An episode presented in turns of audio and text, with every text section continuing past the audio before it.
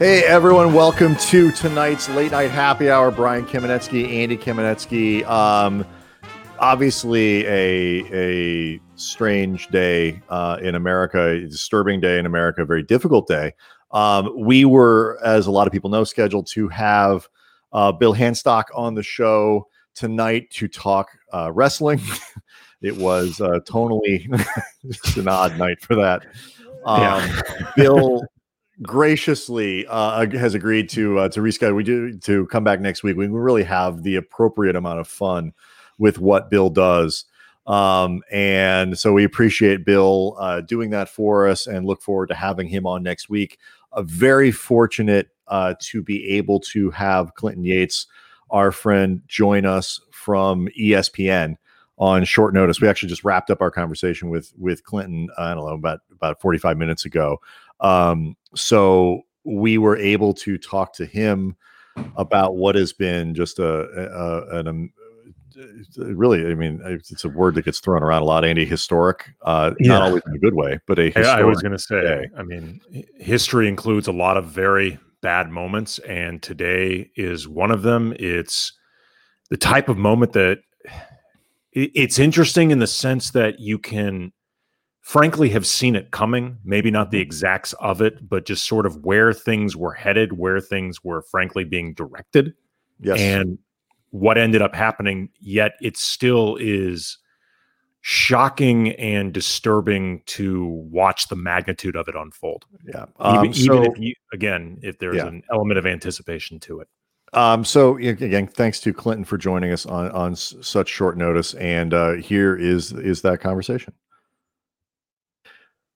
All right. So thanks for coming on. It's I know it's short notice and obviously on just an, an insane day, Clinton. But the one of the reasons we wanted to talk to you is that all of this stuff that was happening today uh, was happening in your backyard. You are a person from DC. Yep. So, just on a personal level, what was it to see this happening in your city? so there's a couple things about that particular part. First of all, it's great to see you all. Thanks for hitting me up. Thanks for saying hello. But let me ask you this: you guys can see me right now, as the viewers can too. Look over my left shoulder. What do you see? You see a license plate. That license plate is from my old ride in the District of Columbia, the capital of the United States of America, most powerful city in the world where I was born and raised. Now, what it says at the bottom of that license plate, I don't know if you can read it from there. You guys have glasses on, at least BK does. It says I don't see so good. Yeah. It says taxation without representation. Yeah. Now, that is the going motto for what represents the political situation in the district. For those of you who don't know, the District of Columbia is the working capital of the United States. However, if you are a resident of the District of Columbia, you do not have an actual voting representative in the national body of Congress. Now, Eleanor Holmes Norton, Eleanor Holmes Norton, who has long been the ambassador of the city on that front has been the congressperson whom has voting in, I believe, what is the committee level in terms of there's input, but technically does not get a vote at the end of the day. Now, the reason why that's important is because there are states in this union that have less people than the district that have way more votes. Why does that all matter? Because when situations like this break down in the district, you find a situation in which the locals are not allowed to handle it the way that they want. Now, without getting into the chalk talk of who's doing what and why, people were tweeting a lot today. Where's the National Guard? What's going on? Fun fact the president of the United States runs the DC National Guard, not the mayor of the District of Columbia, a result of the direct thing we were just talking about, which is the lack of representation. So if you're asking all those questions, don't be blaming us. They ain't our rules, is what I'm getting at. So that's something to be understood when you're seeing all these headlines about the curfews and this, that, and the third. These simple laws of governance do not allow the locals in DC to handle this the way that they probably could and probably should and most certainly would in this scenario. So that that's where we are. I do you does do these places do the you know these monuments these sort of landmarks of of the country you know the the capitol building the white house when you grow up in a place like do they feel like they're part of your city? Do they feel like sort of otherly comparatively? I'm, I'm, I'm interested in that relationship that you have in how you see places like the Capitol when you see stuff like that happening today.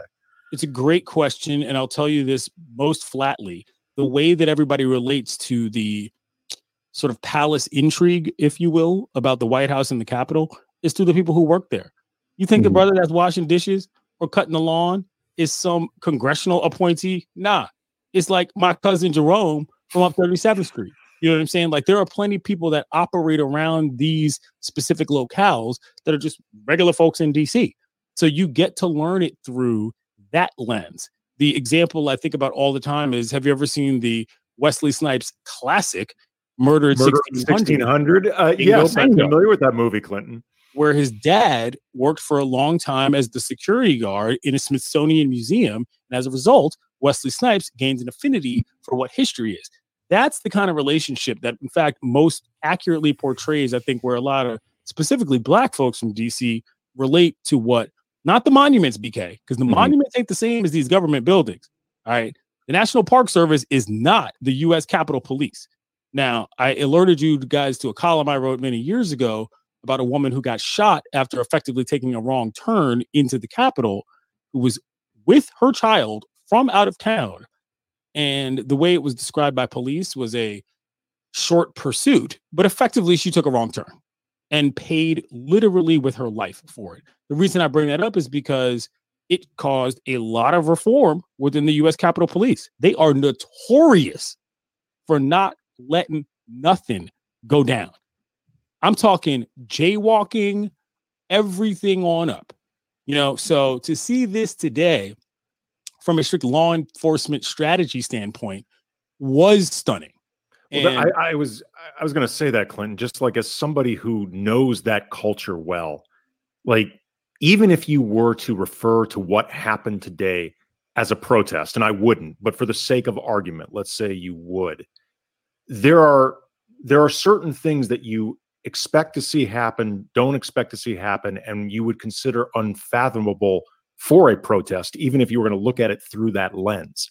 And the idea of the Capitol not just being stormed, but being stormed with the type of ease that we saw today. I mean, the the the relative pushback was pretty much non-existent compared to what you would see in pretty much any type of protest setting where you start to deal with buildings, landmarks, what have you. But especially when you're talking about that building, I, I just I would imagine that for somebody who grew up in that area knows what it all represents. That's just impossible to wrap your head around. It's not that it's impossible to have, wrap my head around. What's impossible to wrap my head around is the notion that, well, quite frankly, they weren't prepared. Mm-hmm. That to me is really, really hard to understand. Never mind, accept because whether or not you want to call it a protest environment, aka, is one thing. The bottom line is that there was a confrontation. Yes. And when a confrontation occurs in a place like that, I've never seen it go that way. And whether or not we want to pass judgment on who's who's escalating what with whom or what have you, and obviously the loss of life is something that is unacceptable and unnecessary and unwanted. However, this is not new. People do wild stuff at these buildings all the time, and people pay dearly for it. That didn't happen today. And whether or not you believe it should have, whether or not you believe it could have, is kind of immaterial to what normally does happen. And I think yeah. that's where most people are like, really? That's it. It's not like BK. Hold on one second. It's not like they were throwing exotic blitzes at us. You know what I'm saying, so to speak. You know, this was straight right. up. You know, four four three defense. You know, rushing the quarterback, and they got home. And I don't mean to be flip on that, but I'm saying it, to, to use a sports analogy. This wasn't something that wasn't on the film. You know what I mean? And that I think is where it becomes most scary because, to my point earlier, when you know all the people who wash the floors, who cut the hair, who prepare the food in the Capitol, never mind those who are just everyday people who are trying to protect those who are representatives of the rest of the United States of America. This is not in the playbook. And there's an outside argument that it kind of should have been. Well, if for no other reason than you don't want a situation like today to play out, never mind what the political affiliations are. And that was the scariest part. especially when you know that it's coming. Like, right. It's, well, it's not... what I'm saying, AK, hold on. What I'm saying is that, like, I'm calling people who are in the building and who are on the grounds who have nothing to do with the confrontation. However, they are the ones that become effectively frontline warriors on some level because they have to deal with this. The journalists, like I said, the yeah. the janitors, you know, all of the support staff, for lack of a better term, who far outnumber any elected officials there because that's the way the system works. For those of you who don't know, there's a whole power plant next to the Capitol. You know, like there are hard working Americans to use that air quotes phrase that are on the ground at the place where we decide what happens in this country. This is way more than just the people that you see on TV. That's who I fear for when things like this go down. It's the ancillary folks, to use a sort of judgmental phrase, who are involved with the everyday machinations of the US Capitol, who are then at risk because of some political scenario that they had nothing to do with in terms of what they actually feel. And that is what sucks. That's what's blowing up my Twitter feed. That's what's blowing up my text is people being like, yo, you talk to Uncle, what's his name? You talk to your cousin so and so. Like, what's going on? Did they go to work today? What's happening? We need to know because you're never really familiar with how those people get involved until you hear from them on the ground because those are the people that come home from work and tell their families people like me and my family who grew up in and around the city because that's just where we were born, where we were raised, and where we live. I I, I say this in because I think this summer particularly was a a profound one for a lot of white people in in the sense of awareness of understanding connections between things between you know how a impacts b b impacts c and all of these things for even well-meaning people who just don't live in in a in a in a certain world and don't know. I hadn't thought of that. You spend the day thinking of, yeah. oh, geez, the House is there, the Senate is there, the Capitol Police are there. Like I, I the first responder. That you know, I, I'm. I hadn't thought of the groundskeeper. I hadn't thought about, you know, the people who were feeding or the whoever might be in the building for whatever reason because everyone was in session. So someone was there. Yeah. What That's fair. And I, yeah, I, I, eh, I, it, what is the I, I, don't even know if this is a question anybody can answer or you can answer, but like, what is the what what what is the the the the the next step in being able to remember those things like being able to have a more holistic understanding of who is impacted when things like this happen. Because i consider myself somebody who is both well-meaning and willing to be open-minded about the things that i don't know and don't understand and i did not think of this. Well i, I think that bk is exactly where it comes is by not being so enamored with your own pardon me here, your own ignorance. Because that is something that I think a lot of white folks do is that they're like, oh my God, I can't believe this. How could this be? Well, I, I mean, you know, again, in this BK, this is not about you personally, but like, mm-hmm. yo, I just told you that that's how it can be.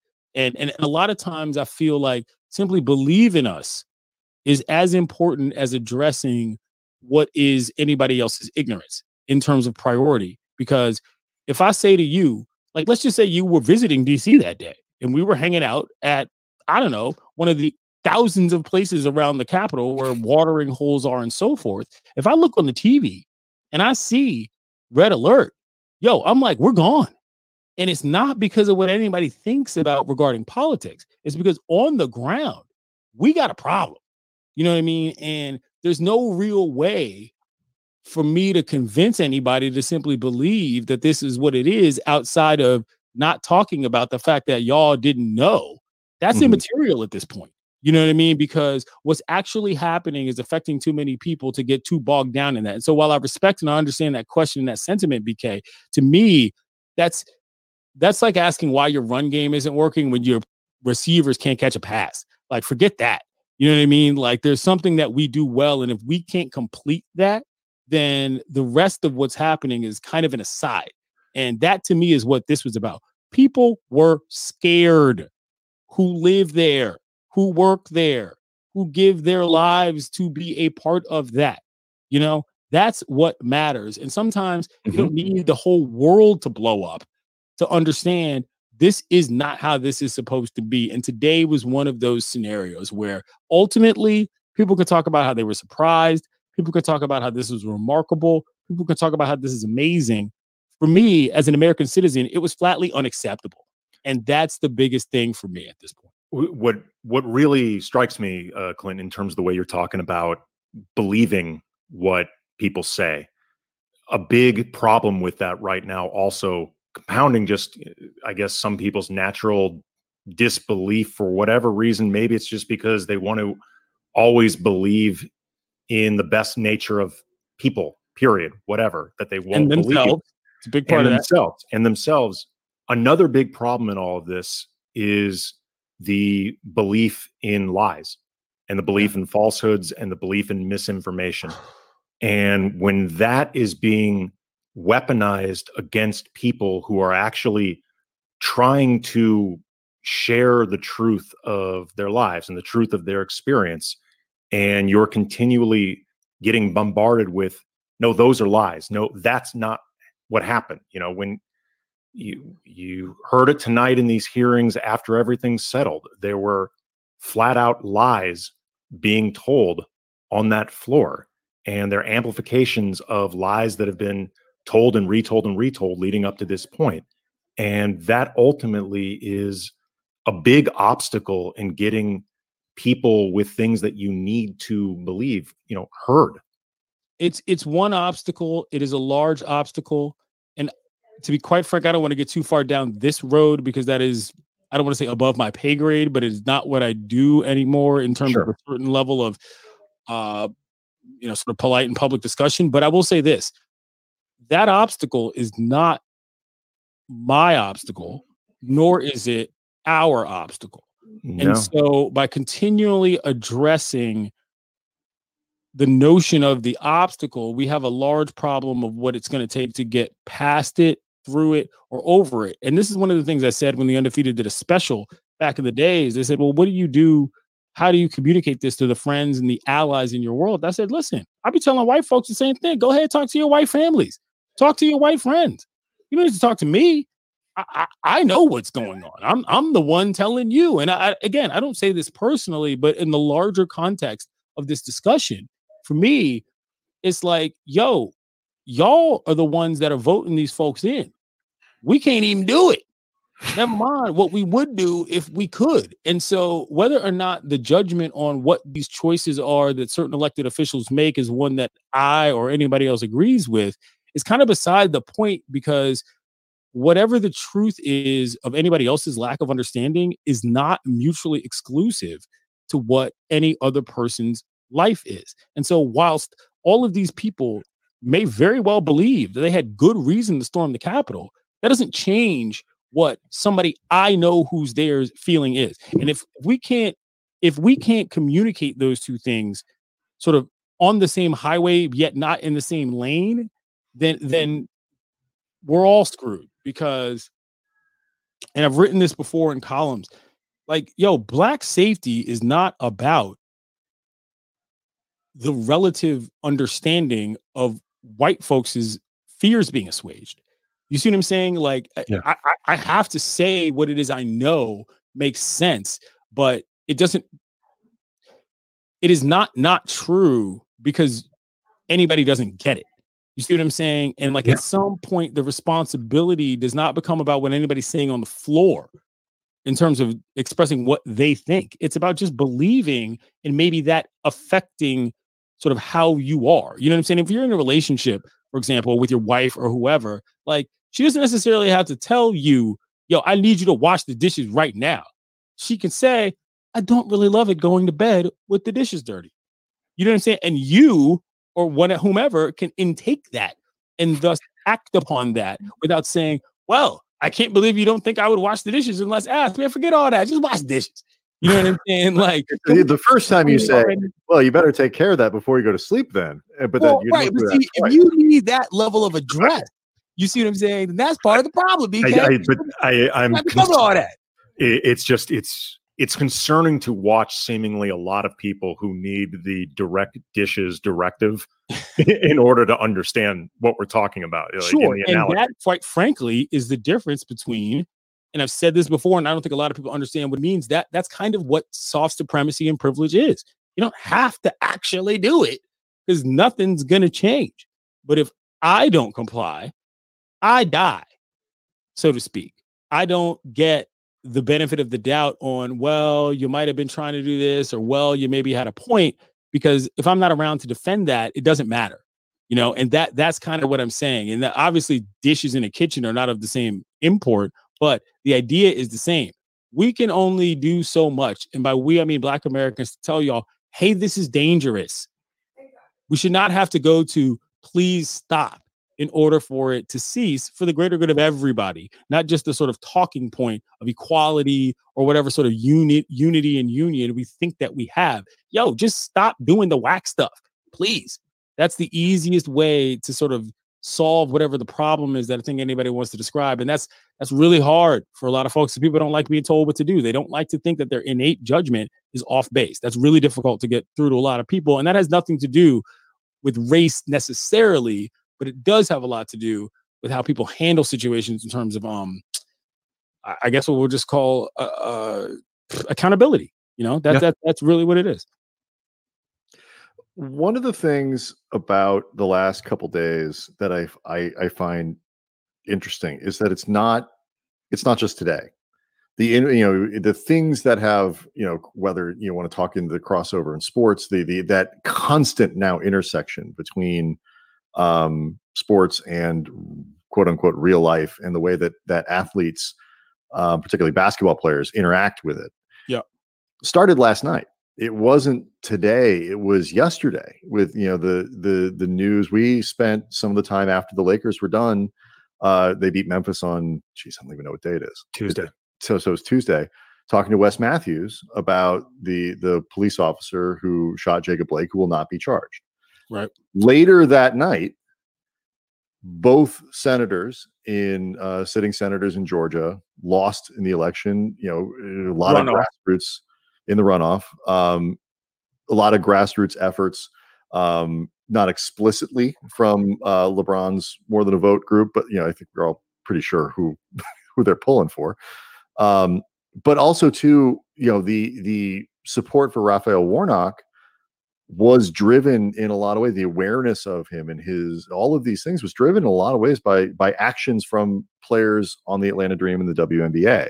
100%. So so much of the like the this 24 hour period, and, you know, we had Doc Rivers talking about uh, the events of today before the Sixers played the the Bucks in in in, in Detroit. I'm just looking at my list to make sure I understand this right, get it right. You know, they took a knee. The Celtics and Heat briefly walked off the court.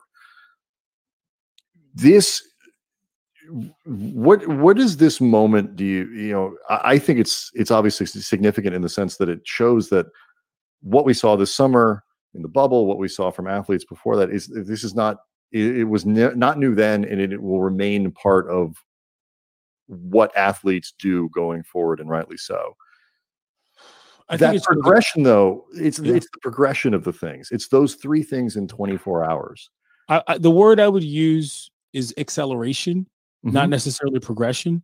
And the, and the reason I say that is because that that implies a sort of necessity for a plan that once again gets into these problematic problem solving mm-hmm constructs that I think are not fair. I wrote a column about this that we, we we've actually talked about before, which is like, yo, they didn't have to have a plan.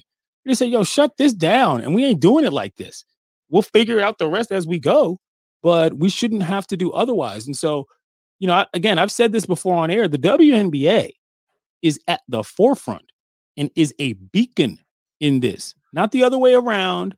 Not like, oh, look at that, that's nice. The young ladies decided they wanted to say something. No, dog.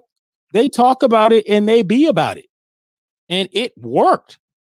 And uh, like, quite frankly, you know, people like to rank whom and whom are not the most effective political actors in a lot of situations. Muhammad Ali comes to a lot of lists way at the top. Colin Kaepernick is obviously an important person in that discussion. Mahmoud Abdul Rauf is a person in that discussion. Craig Hodges is even a person in that discussion in a lot of ways, even though he's widely mocked for how he approached it. And I would say fairly in that regard because it was a little loose. But the WNBA, as far as I'm concerned, is top one. And that includes your Muhammad Ali's. That includes your Serena Williams's. That includes every single person. Maybe not Jackie Robinson because that's sort of a different context, but like, yo, on the ground activity in real time. And I'm not just talking about this Kelly Loeffler situation. I'm talking about all these things that have happened regarding police shootings. I'm talking mm-hmm. about Natasha Cloud, who during a season in which the Mystics, you know, were playing relatively well, she said, "You know what? I ain't talking to the media no more." You know why? Because three gunshots went through the elementary school window across the street from our practice facility, and until y'all are willing to talk about that with me, I'm not talking about basketball. The WNBA does this for a living, flatly. And I just want to make that point that whether or not it, you know, sort of assuages any other people, I don't care. If you want to look to the people that are the athletes that are doing the most, take your behind to the WNBA because it's right there. It's been there the whole time. And the, this the time thing, it happened work. The thing that really truly impresses me with the WNBA and, and these efforts is because they're doing it from a place of the least amount of financial security. Like yeah. they're these are all athletes with I mean, they don't have the same money to lose in theory. Like, let's just say for you really thought LeBron, his activism was jeopardizing his career. Obviously, LeBron would have more financially to lose, but he also has more financially banked. And LeBron's great grandchildren are set for the rest of their lives. Correct. WNBA players they're getting may on have planes the night after they win championships to fly overseas because they got to make more yes. money in order to be able to stay afloat. You're exactly they right. are they are doing this with no security whatsoever, and the the lack of financial security and the lack of options that don't include going overseas, like you were saying, where ironically they actually make better pay, but it's still a disruption to your life, and it's still something that all things being equal. I don't think these players would be doing unless they realized they had to to be well, taking these there. type. Hold on there, and I, I, would like to push back a little bit because the entire okay. reason why this makes sense is because the notion of all things being equal is just not a place that any, frankly, black woman has ever come from in her life, and Fair. that is a huge part of this. And I, I say that you know in terms of the intellectual discussion no, again absolutely. as it relates to black life, which is black women be out here, okay. You know what I'm saying? Take a look around. Stacey Abrams, I mean, there's a reason why Georgia is doing what it's doing. And that's the thing is that there is a very core sort of demographic element to why this works in the WNBA. Because you got sisters that ain't having it. Yeah. We ain't doing this. Nah. We ain't gonna sit by and watch this as our owner tries to sell us out in front of everybody. That's just not acceptable. It, it don't got nothing to do with basketball, and AK, quite frankly, it doesn't really have anything to do with money. It has to do with respecting your lineage for yourself. And that's something that I think is easy to qualify as harder to do because one is not as rich. But as a black person, it ain't that hard to do. All right. It's the question of whether or not we are going to be believed. There's a reason why Breonna Taylor is on my wall right now. You know what I mean? It's because this is how we've survived. To tie this back all together, there's a reason why the undefeated is called the undefeated because we ain't gonna be defeated. That's just not how our at this stage of America sort of DNA works. And if the WNBA between the athlete, the celebrity element, the smarts, and the execution are the ones that do it best, I'm gonna give them the credit. You know what I'm saying? Because they yeah. deserve it. And that's a huge, huge part of this to me. I don't think that the, the NBA does what it does in terms of everything that happened in the bubble. Never mind tonight. That's an aside. Mm-hmm. Today was a crazy day. But I don't think the NBA is empowered to do what they do if the WNBA has not laid the groundwork for them. And that's not a knock on the NBA.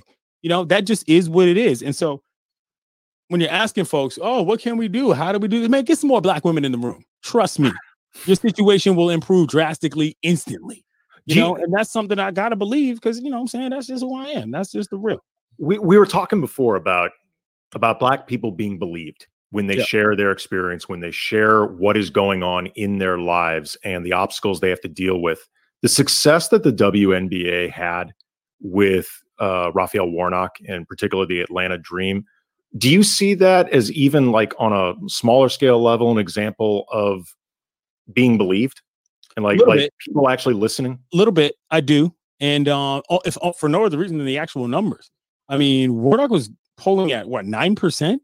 it's phenomenal all of a it's sudden, amazing Dream comes out, um, Phoenix's team comes out, and they're wearing t-shirts. He jumps up to 14% in like a week, jumps up to 28% in like a month. Next thing you know, he's forcing a runoff. Next thing you know, he's winning the whole daggone joint. So yeah, I mean, it's not even a. Eh, eh, I don't even need to sort of tap into the psychologies of any of it. I can just look at the numbers. Yeah. You know, like I'm still from DC. I still know how to truck talk these political daggone figures. And when somebody does one thing, all of a sudden somebody jumps in front, especially in a state like Georgia. Oh yeah, you can point to one or two things. And the one thing it's obvious is the WNBA. Stacey Abrams is another, but like that's a whole other political discussion. But my point is, is that like, yeah, that is being believed, but it shouldn't have to come at such a moment of desperation, in my opinion. And that kind of Right. undercuts the sort of kumbaya notion of, oh, we listened to them and it worked out. Like, this is not what working out looks like, you know? And whilst it might be a sort of intellectual acceptance or even an emotional acceptance, like it still is not necessarily physically manifesting on the ground in a way that's going to make everybody safe, which is ultimately what we're here for. You know what I'm saying? Black folks ain't out here trying to prove people wrong so we can fight. We're trying to chill them out of our business. You know what I mean? Like that's literally what we've been trying to do ever since we arrived. You know, and a lot of these things, I think people, because of the way that again soft supremacy exists, and I've written about this in columns before, they believe that anytime you say no, it means F you, or that any disagreement is a fight. Uh-uh. That's not what it is. It's simple boundaries based on what we believe to be respect that is influenced by generational trauma that has killed our people when we were not making ourselves safe enough. And we continue to sacrifice because we know it keeps us alive, never mind the rest of the nation. And that's that's mega important, yo. You know what I'm saying? We ain't just doing this for us. We're doing this because, like, yo, we were that's what we do. We out here trying to live. You know, what's going on? Why would why would we be out here fighting when we could be out here chilling? You know, just much easier that way. one of the things that I think was is if I if I and my understanding of that story is is correct is that because you you referenced before like the idea of a plan like do you need one do you have to have one do you or do you do what you think is the right thing to do in the moment and figure it out later is that how smart and prescient the the the players on the dream were in how they approached this Yeah. if they come out and start screaming her name and all these other things and Kelly Loeffler this and all these other things, they elevate her. If they say his name, they elevate him Correct. and they talk about him and they may and they didn't and to say anything. Mhm. They presented it. I mean, things were said, but the ultimate message that, and the reason I'm bringing this up, BK, is because people used to always argue, what's the point of what the what the NBA is doing? Black Lives Matter on the court doesn't make any difference. Dog, it makes a huge difference. Mhm. Perception matters, and I've used this example before, which is it doesn't necessarily matter to, I don't know, the Republican aide that lives in Capitol South. It matters to the kid in Iowa who loves the NBA or the WNBA and sees his favorite athletes or her favorite athletes saying, Yo, we don't live like this anymore. So when Racisto Uncle drops by, you know, and says something wild at breakfast, that kid is like, Yeah, nah, that's just not what's up. How do you know that, son? How do you know that, daughter? How do you know that, friend? Uh, I know it because Natasha Cloud told me. I know it because Dwyane Wade told me. I know it because LeBron told me. You know what I'm saying? Like that's what it is. And so the influence to me is well beyond just sort of the stated uh I don't know, debate team goals, so to speak. And so, more so just like, yo, that cool person, they're about this. Let me look into that and figure it out for myself. And now that I'm looking around at the rest of the country, I understand what all this means. That's the thing, BK, is that you you just have to put it out there. Whether or not you convince anybody is on them. We're all smart enough for this. And I understand I don't have kids. I'm not married. I'm about to be 40 next year. So a lot of what I present comes from a place of adults talking to adults. But a large part of that is adults talking to adults because kids can see that. Yeah. And it may make, I will, I will tell you, as one who's got, you know, two grown up enough children to under have a, an idea of what's going on in the world now. A daughter and Andy's got a you know a kid too. It matters. It absolutely one hundred percent. My eight year old, you know, then seven year old, didn't understand the nuance of George Floyd, and we didn't necessarily try to explain all of it to him either. He's seven. And he doesn't understand necessarily the the the origins and the, the the development of Black Lives Matter and all these other things.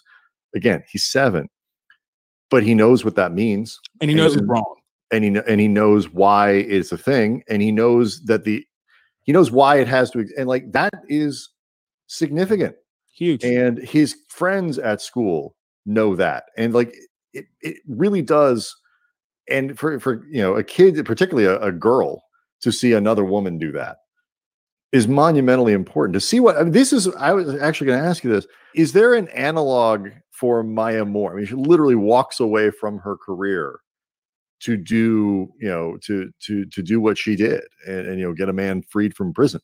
Jonathan Irons. No. And I think the interesting thing about Maya Moore that people don't realize is that number one, how Maya came to this is one of the more remarkable elements of this story. Prison ministry is something that I think a lot of people who don't understand how the actual sort of child to prison pipeline works for a lot of people, people don't realize how important prison ministry is. And I'm not some big God squad guy. Like this is not me sort of proselytizing on the side at all, but it is a very large part about mental health in the prison community, which is, you know, God and in general being able to interact with humans who do have a life on the outside and who are able to relate to people on the inside through faith, through worship, through fellowship, whatever it may be. That's how she met Jonathan Irons. Like that's what Maya's family does because she grew up in the church on some level, mm-hmm. and that's how they connected. And that's important because I spent some time with her a couple summers ago. Number one, when she was at the Congressional Black Caucus speaking on this matter. And number two, when we spoke to the Marshall Project for an undefeated panel, um, that was very interesting and I thought was one of the more informative things that I've sort of ever done in my life as a journalist. And the reason why is because here's what she said. She said, "Listen, I've been Maya Moore my whole life. I've been famous. I've been popular. I've been excellent. I've had influence. I'd like to consider myself a pretty smart person, which she is." She said, "But she didn't know anything about the process of how any of this stuff worked from like a chain of command level." Which is starting with like prosecutors are elected officials in most states. Like the people who determine how those who do state offenses are adjudicated and so forth, you can pick those people, you know? And like a lot of folks don't know that.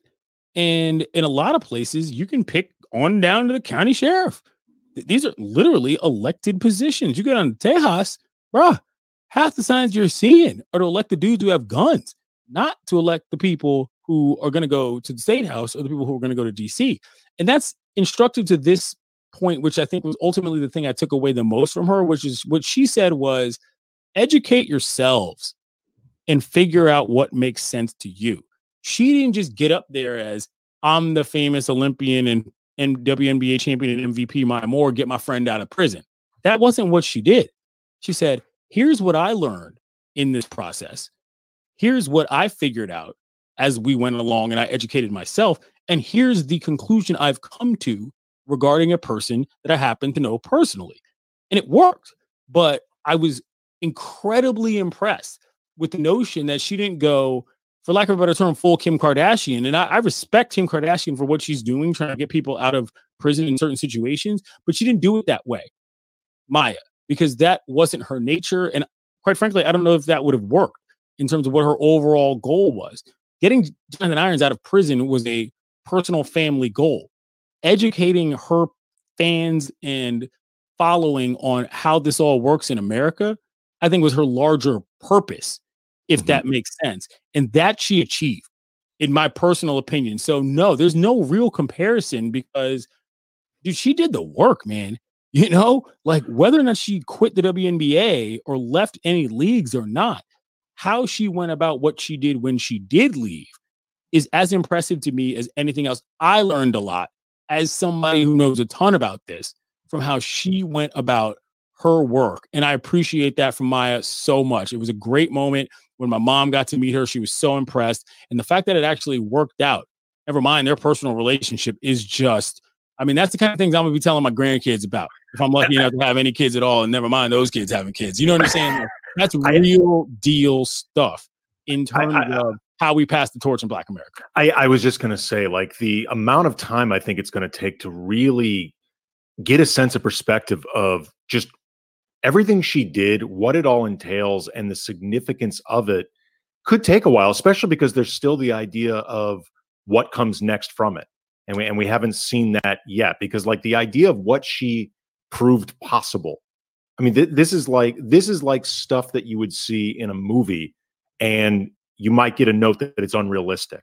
You exactly. know, like the studio note would say, "Oh, this is too schmaltzy. Hey, this, this would exactly never happen." What I was going to say, and that's exactly the idea that came to me when Big John Thompson passed from the Hoyas. You know, and I'm I'm just going to say this quickly. Like, if you had told me or told anybody, "Oh yeah, by the way, in the six in the 50s and the 60s, there was some big huge brother that ended up being one of the best high school basketball players in America, and then he ended up being one of the best college players in America," And then he went and backed up Bill Russell and won a couple rings. And then he came back to some weird parochial school and decided he was going to like pull kids out of the ghetto. You know what I'm saying? And I use ghetto very importantly in this word to make a powerhouse basketball program that changed the face of college basketball and the pros forever. Oh, and by the way, he did it in the 80s and 90s DC when crack was a major deal. You wouldn't believe it. Just like you right. wouldn't believe that if the best basketball player on earth who's a woman decided to walk away from the game to get a family friend out of prison for something he arguably didn't do, or at the very least should not have been convicted for, and it worked, you'd be like, yeah, nah, that's not real. That's crazy. You know what I mean? And like that to me is forever impressive. It just is because you're right. You can't make it up. And it's not that it's stranger than fiction.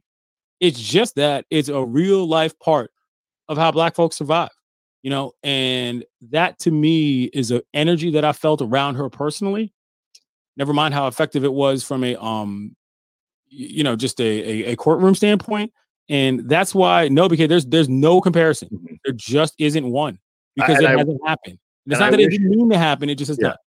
I, I, I think I mean it's it's not a story that people don't know, but I wish it's a story that more people did know. And I, I wish yeah. you know it's the type of story that should make somebody you know sportsman of the year. It's Sports Illustrated. No, that's, know, that's another discussion I don't want to get into. But I will say this: to both of you. I think a lot more people know that story than you think. You know, and I don't know how yeah. often you guys are in the the, the the the the basketball gyms of the world, so to speak. But I, you know, I speak. I don't speak ill of the late I mean, great. I know, right? Look at this guy. He looks like you look like absolute gym dad.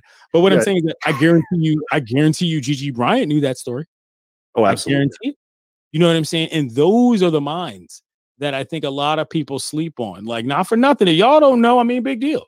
You know what I mean? But if the people who are, like I said, I say this because I'm, I'm turning 40 next year, but people who got their lives in front of them, you know what I mean? Unlike us washed up idiots who are out here yelling in the middle of the night on microphones. If they, if they get it, that's what matters. I don't need to know. Rather, I don't need to get it in order to know that they get it and yeah. hopefully can apply it to their lives in that way that doesn't end up with people getting yelled at for not washing the dish. Yeah, I, I think the, part of that story that that I where I really became aware, I think really aware of it was like almost in the in between because there was the first year she walks away and like I think you know because oh she's a superstar, she, well she'll be back next year. Yeah, and then and there was a lot of discussion about oh she's focusing on her faith. People weren't really sure what was going on. It was difficult to ascertain what the purpose of was, etc. And then next year rolls around. Oh no no no, I'm not I'm not done yet. I'm doing this. This is a thing that isn't just a, a one off. Like this is bigger than basketball. Yeah, I'm not done.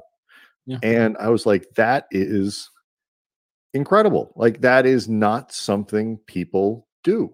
It's um, something the black women do all the time, sir. That's kind of where we're at. That's and that's what I mean by sort of believability is that doesn't always end up on the headlines, doesn't always end up on the bottom line, doesn't always end up on your podcast or on around the horn, but it happens, you know, and so, it happened for Maya in front of America, and I'm glad. Is this another example of Stacey Abrams we were talking about before? I think mm-hmm. one of the most remarkable things about Stacey Abrams is she could have, in the wake of the the, the election with Brian Kemp in 2016, correct? Yep. Uh, you know the the the groundswell of support around Stacey Abrams made it so she could have done a lot of things. Um, something I quite frankly I think most men somewhere in that thing would go, yep, yep, I am going to run for governor again. I am going to run for senate. I'm going to do whatever. I'm going to make it about me. Correct. She did not. She kept making it about everyone else, and thank God she did. Is this is another example of what you're talking about? Yeah, absolutely. And more so, it's an example of I also think people feeling empowered enough not to be scared you know, to say, hey, yeah, this is us. This is team play at its best, you know. And quite frankly, I, I'm, I'm gonna go because I'm a little I'm getting a little frazzled just thinking about all this. But you're right, and uh, the reason why I'm glad you brought that up, BK, is because it can work, and it doesn't mean that you've got to overthrow wink everything. It means that, and this is the last example I'll use that like when sound smart people want to do the right thing, it can work out. Minnesota school system, Minnesota university system is exactly the example I use. They said after, I believe it was the Philando Castile situation and perhaps a couple other things that happened in Minnesota and Minneapolis specifically. It was like, yo, you know what? Minnesota school system, we just don't need the police involved in our operations anymore.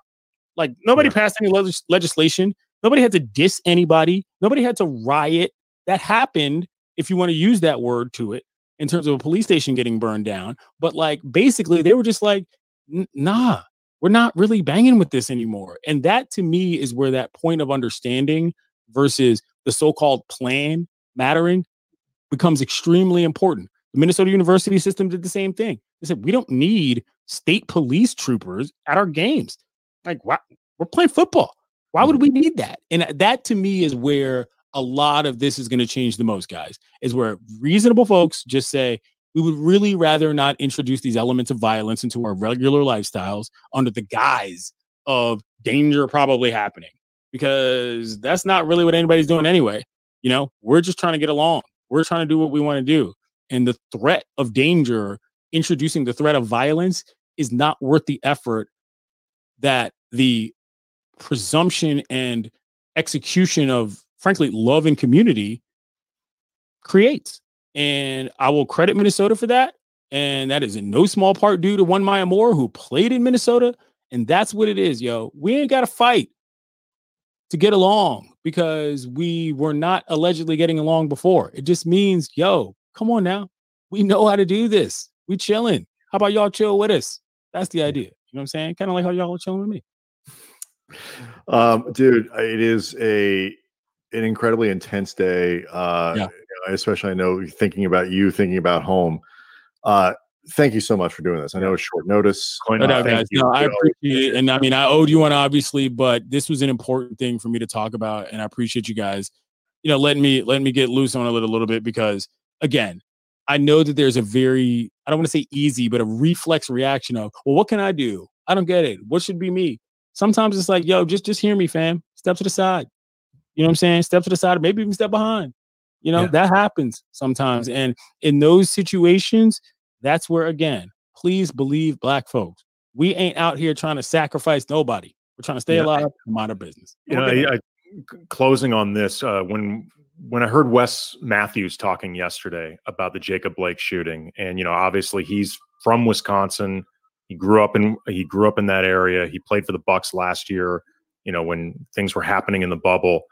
I took a little bit of solace from hearing him say that he believes that Mark Lasry and the Bucks, the the owner of the uh, owner of the Bucks, will continue to do his due diligence about the situation, continue to try to apply pressure, try to make certain things happen. And the reason I took solace from that isn't because I think that's automatically going to create change, because we saw by definition of this summer and what the Bucks did, that's not necessarily going to be the case but it's another example of a what we are talking about through this whole thing believing what other people are saying but also too having players feel that sense of security within their work in that particular state.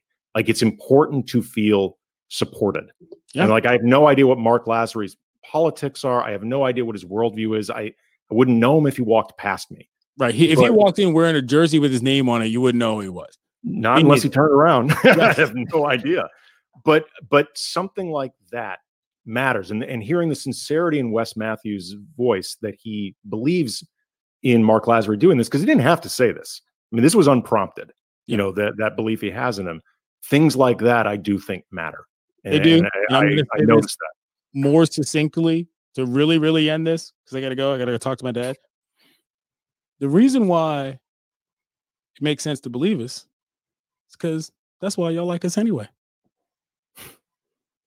Turns out, you know, and that's kind of the whole thing. It's like, hey, we're cool. Y'all are trying to get in the face. Why don't you go ahead and just listen to us? It works. Stealing stealing up your culture, we might as well believe you. Bang, bang. Anyway, all right, guys. All right, I love to you. Clinton, thanks, you. man. You know, Miss you glad the too, show's man. going well. And uh, you know, that little logo, by the way, it's kind of cool. The neat Nice, isn't it? I like that. Uh, Yeah, Yeah, Thank cool. you. Uh, All right. Thank you. All right, boys, we'll talk Bologna. Soon. 710. Thanks. Thanks, Clinton. Later, guys. All right. So that that was uh, Clinton Yates. I, I, I technically speaking, Andy, we've got eight more minutes. I don't have a whole lot to add uh, to that, other than to say thank you. Thank you uh, again to Clinton. for for joining us. You know, I mean, it's there's there's a lot to unpack with that. Mhm. Um, that that idea of you know believing what black people believing what people of color, you know, people minorities, different experiences than the ones you've had, and you know, different worldview, different walk through life. You know, trying to trying to just listen, like listening has become, I think, a commodity that we don't put enough value on. And listening, I think, sometimes gets taken to mean like you have to agree with everything that is being said to you. Mhm. And you don't. Like it's great. It's great if you can always find different ways to agree on, on matters like these that are really important.